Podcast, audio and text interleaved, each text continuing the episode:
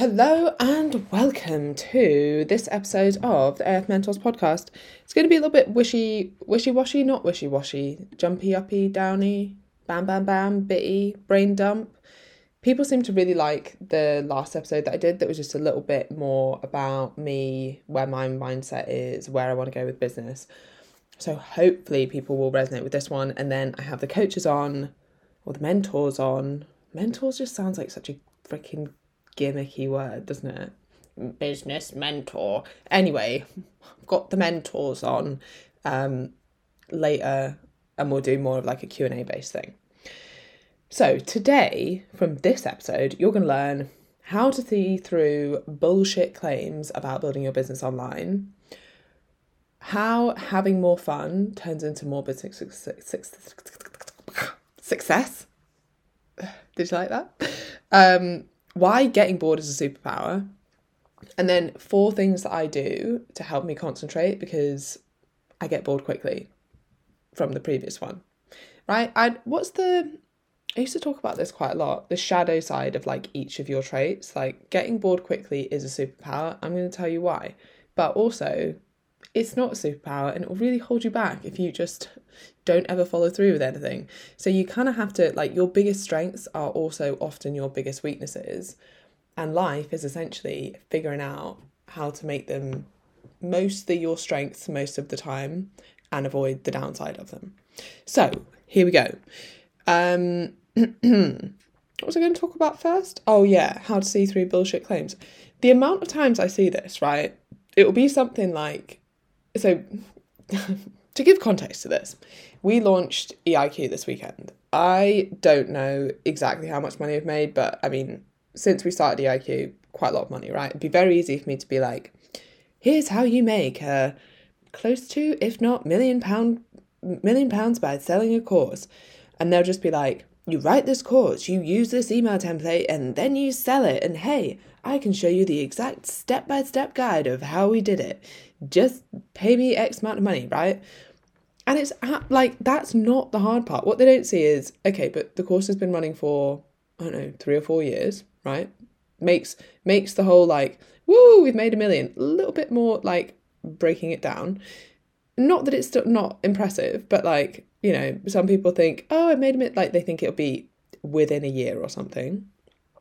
Secondly, we also spent 10 plus years, in fact, probably like probably not far off like 30 plus years combined educating people but educating ourselves building know like trust authority respect an audience. Like you can't to then be like oh just write a course use this system that we used and then sell it. Like no you have no one to sell it to that's the problem and you don't even know how good the course is going to be and eiq is a fucking phenomenal course if you're listening to this and you haven't done EIQ, you will be a better coach for doing it. It will help not only your clients, but also your business, your retention, the quality of the service.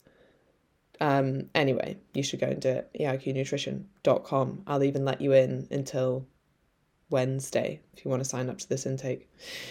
Anyway, my point being, if you see this kind of stuff, like if it sounds too good to be true, it usually is with almost anything in life. Like, if it sounds too good to be true, question the hell out of it because it usually is. And then just put your skeptical glasses on a little bit and be like, huh, I wonder what else happened behind the scenes when they're talking about all these numbers that, by the way, some of them are just literally made up. Like, legitimately made up. Sometimes, oh, let me just get my, um, let me get my threads up because I saw a really good thread yesterday and I thought, I'm just gonna read that out. Um, oh god. Do you know what threads isn't great? Uh, oh no, here it is. She says, it's Miriam Freed. I hope I'm saying that right. She said, a few things I've realised business coaches lie about or stretch the truth on. One, they share their gross income instead of their net or take home without clarifying so basically like oh if you've had a 50k month that doesn't translate into 50k income. This is especially true when people use ads. So you might have someone and by the way you would be shocked at how much people spend on ads. You might have someone who's like oh yeah we're making 50k a month but they are genuinely spending 30 to 40k on ads, like the profit on that. And then you think about, okay, well, who have you, like when you're talking about agency fees and ad spend, and then you've got to think about if you've got staff or if you've got coaches, your time, resources, the apps, the email marketing, blah, blah, blah. Basically, it all adds up, and your profit margin might not really be that great. Now, I would say it's not just business coaches that do this. Businesses in general love talking about like how how much money they make and not how much profit they make. And those are two very different things. I'm always way more interested in the profit margin. And what is interesting is there's quite a few um what would you call them? They're not really mentorships programs, but like entrepreneurial programs that you have to be making a certain amount of money to join, but it's never a profit margin. It's always you have to be, I don't know, turning over a million a year. But it's like that that kind of means nothing. Like you you might have a really bad business turning over a million a year if your profit margin's crap. Anyway, the second one she says, they refer to their business as seven figure businesses because that's what it's made in its lifetime, sometimes five to 10 years, not annually. Again, a classic. I mean, not that it's not still impressive, right? Like making a million even in 10 years, like that's incredible. Well done. But it's very misleading. Um, and then she says, three, they share that their client made 10K in a week without context, probably that that week was a launch. Like, I could claim ridiculous amounts of money within a week because I did like three launches at the same time with different businesses or something. Like it's so silly. And then the irony of this is I do the exact opposite of this. Like I feel a bit icky talking about money. Even this, I'm like, oh, feels a little bit like, I don't know. It's just so funny to see the difference. Most business mentors are genuinely just lying to you about how much they make. Whereas I'm not telling you how much I make and, and when I do, I'm probably playing it down a little bit. Maybe that's a female thing. Anyway, don't get caught by that stuff, please and thank you. What else was I going to tell you today? Oh yeah, having how having more fun turns into more success. So my my ethos for 2024, this is because I had a little bit of a stressful couple of weeks on and off for a period of time. And I just realized there's absolutely no point being stressed. I just want to have more fun. I want to take more risks. I want to have more success. And I know that if I do the first two, have more fun, take more risks, I will be more successful. People want to be part of something that's fun. And then even if I'm not successful, I've had fun doing it. So who's losing really, right? No one. Whereas even if I was successful, but I spent the whole time being stressed out, I'm certainly not winning. Like that's not why I started business. That's not why I want to live the life that I want to live. Fun is probably the most underrated aspect of success. Um, and having a good time if it or, or hard work when you're doing it like if you're having a good time while you do it it doesn't need to feel like hard work so i would recommend experimenting things trying things out enjoying the process taking the pressure off realizing some of them won't work some of them will and often the outcome is the same whether you put all this wild pressure on yourself or not but your enjoyment is very different and thus your longevity is often very different as well people are so attracted to fun and happiness. And when you zoom out a little bit, and for most people that we, we have on AFM, it's like you get to do what you love. Like that that should be fun. Stop putting so much pressure on yourself. Stop telling yourself you have to do this reel or you have to do that and be like, I want to share this information. It's fun. I get to, like for me, I get to work with my best mates every day. Like, I would genuinely be doing this in the evenings if I had to do a nine to five. I'd be doing this in the evenings for fun. It's a fucking dream that I get to be paid for it. So, take the pressure off. Um, and then I was going to talk about how getting bored is a superpower. And I was thinking about this the other day because I have this little plaque in my room that one of my best mates gave me. And it's um it's from when I was a bridesmaid for her, and it's like a little poem about like how I sold all my Pokemon cards, right? we were quite young, okay? And um, it did make me think, and I remember my mum saying this at the time, but I feel like I could, one, I was bored of Pokemon cards. And two, I could kind of see that they were dying out. Now, let's not zoom out too far because I'm sure that Pokemon cards are probably like collector's item and worth loads now. But at the time, it's like people were sort of getting bored of them, but they hadn't quite yet. But I was already bored of them, right? So because they were still popular, I sold all mine at school. I think I made like thirty pounds, and I went and bought a skateboard. And then what happened? Skateboarding got really in, right? I could see the trend. It was way more exciting. I was way more interested in it. And I think sometimes getting bored quickly and kind of noticing that you're the kind of person who will be interested in stuff, but will also get bored of them a little bit quicker. Like you can jump on trends quicker and move on from them quicker as well. And by the way, this is a bit of like controversial maybe, but online coaching in its current format is running its course. How do I know this? Because I'm slightly bored of it. That's how I know, right? This is literally just my prediction. But I think there's going to be a lot of change soon, and you have to be ahead of the game. You have to be ready to change. You have to kind of be like at the forefront of that, right? Like I'm I'm even a bit bored of it, right? So what needs to change?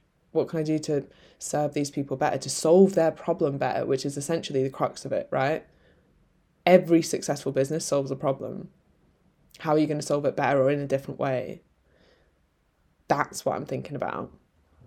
Okay, and then the four things that I do to help me concentrate because I get bored really quickly, I find my golden hour, as in, I know the time of day that I work best. It's always in the morning. Now, even if I don't want to get up, even if it's like 6 a.m. alarm and I'm like, oh, I really don't want to get up, unfortunately, those are still my best brain working hours, even if I didn't have anything on for the rest of the day. So, like, I force myself to do that getting to know yourself again, using your strengths, knowing your strengths. Secondly, time blocking. I've spoken about this loads, but it is so, so important. When is that thing going to get done? Block in the time to do it.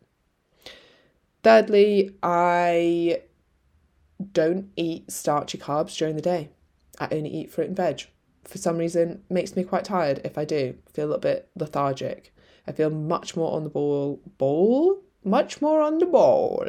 The ball. The ball in the bowl. Anyway, feel much more focused and energized if I just move those towards the end of the day. It's much like carb backloading, isn't it?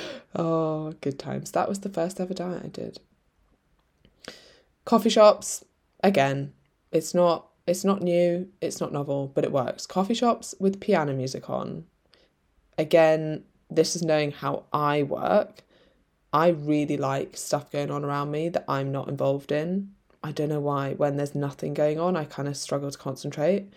And when there's stuff going on that I need to be involved in, absolutely cannot concentrate at all. But when it's stuff I don't really care about and I'm not involved in, yes, that that's what I need. And that's what you get in a coffee shop. And then I think the final thing I want to touch on, now I have a call in five minutes, so I need to go, is scattered work versus deep work, and you need both. And by that I mean a lot of people like, oh, I'm just going to do this like deep work. I read that book, deep work. That's what I'm going to do. I'm just going to focus, get so much done. You can only do that when you've figured out what to do. You basically, I think creativity is the opposite of deep work. You can't be creative during deep work. Now and again, you go on a bit of a roll and you're like, oh wow, I didn't realize I'd I'd like get all that stuff done. But you also need scattered work where and I mean this in two ways. One, the creative side, where you can just flip between things, think about things, not put too much pressure on yourself. I'm just going to write and see what comes, right? Or the other side that which is like sometimes you just need like brain dead work scattered work. I'm to update this i'm to change that. I'm to you know for me it doesn't take a lot of brain energy to write workouts anymore. I need to change a couple of those. I need to update something on the website. Like stuff that's not it doesn't require full deep work. But then you have to block those in your day accordingly, right? When can I do scattered work? For me, anything past 5 p.m., I'm not great. So I don't book in calls, right? But can I update a few things on a website? Yeah, like have the brain capacity to do that. Or can I book a few flights or blah, blah, blah, whatever I need to do? That's when I'll schedule that stuff. I don't waste my golden hours doing stuff that can be done in scattered work time. So it's just about thinking about your energy and when you get the best work done. I hope this episode has been useful for you. if you are interested in growing your business this year and you really want someone backing you, pushing you, then this is the place for you. Head over to afmentors.com, fill in the application form, or just simply book in a call with me, and let's have a chat and see if we're a good fit.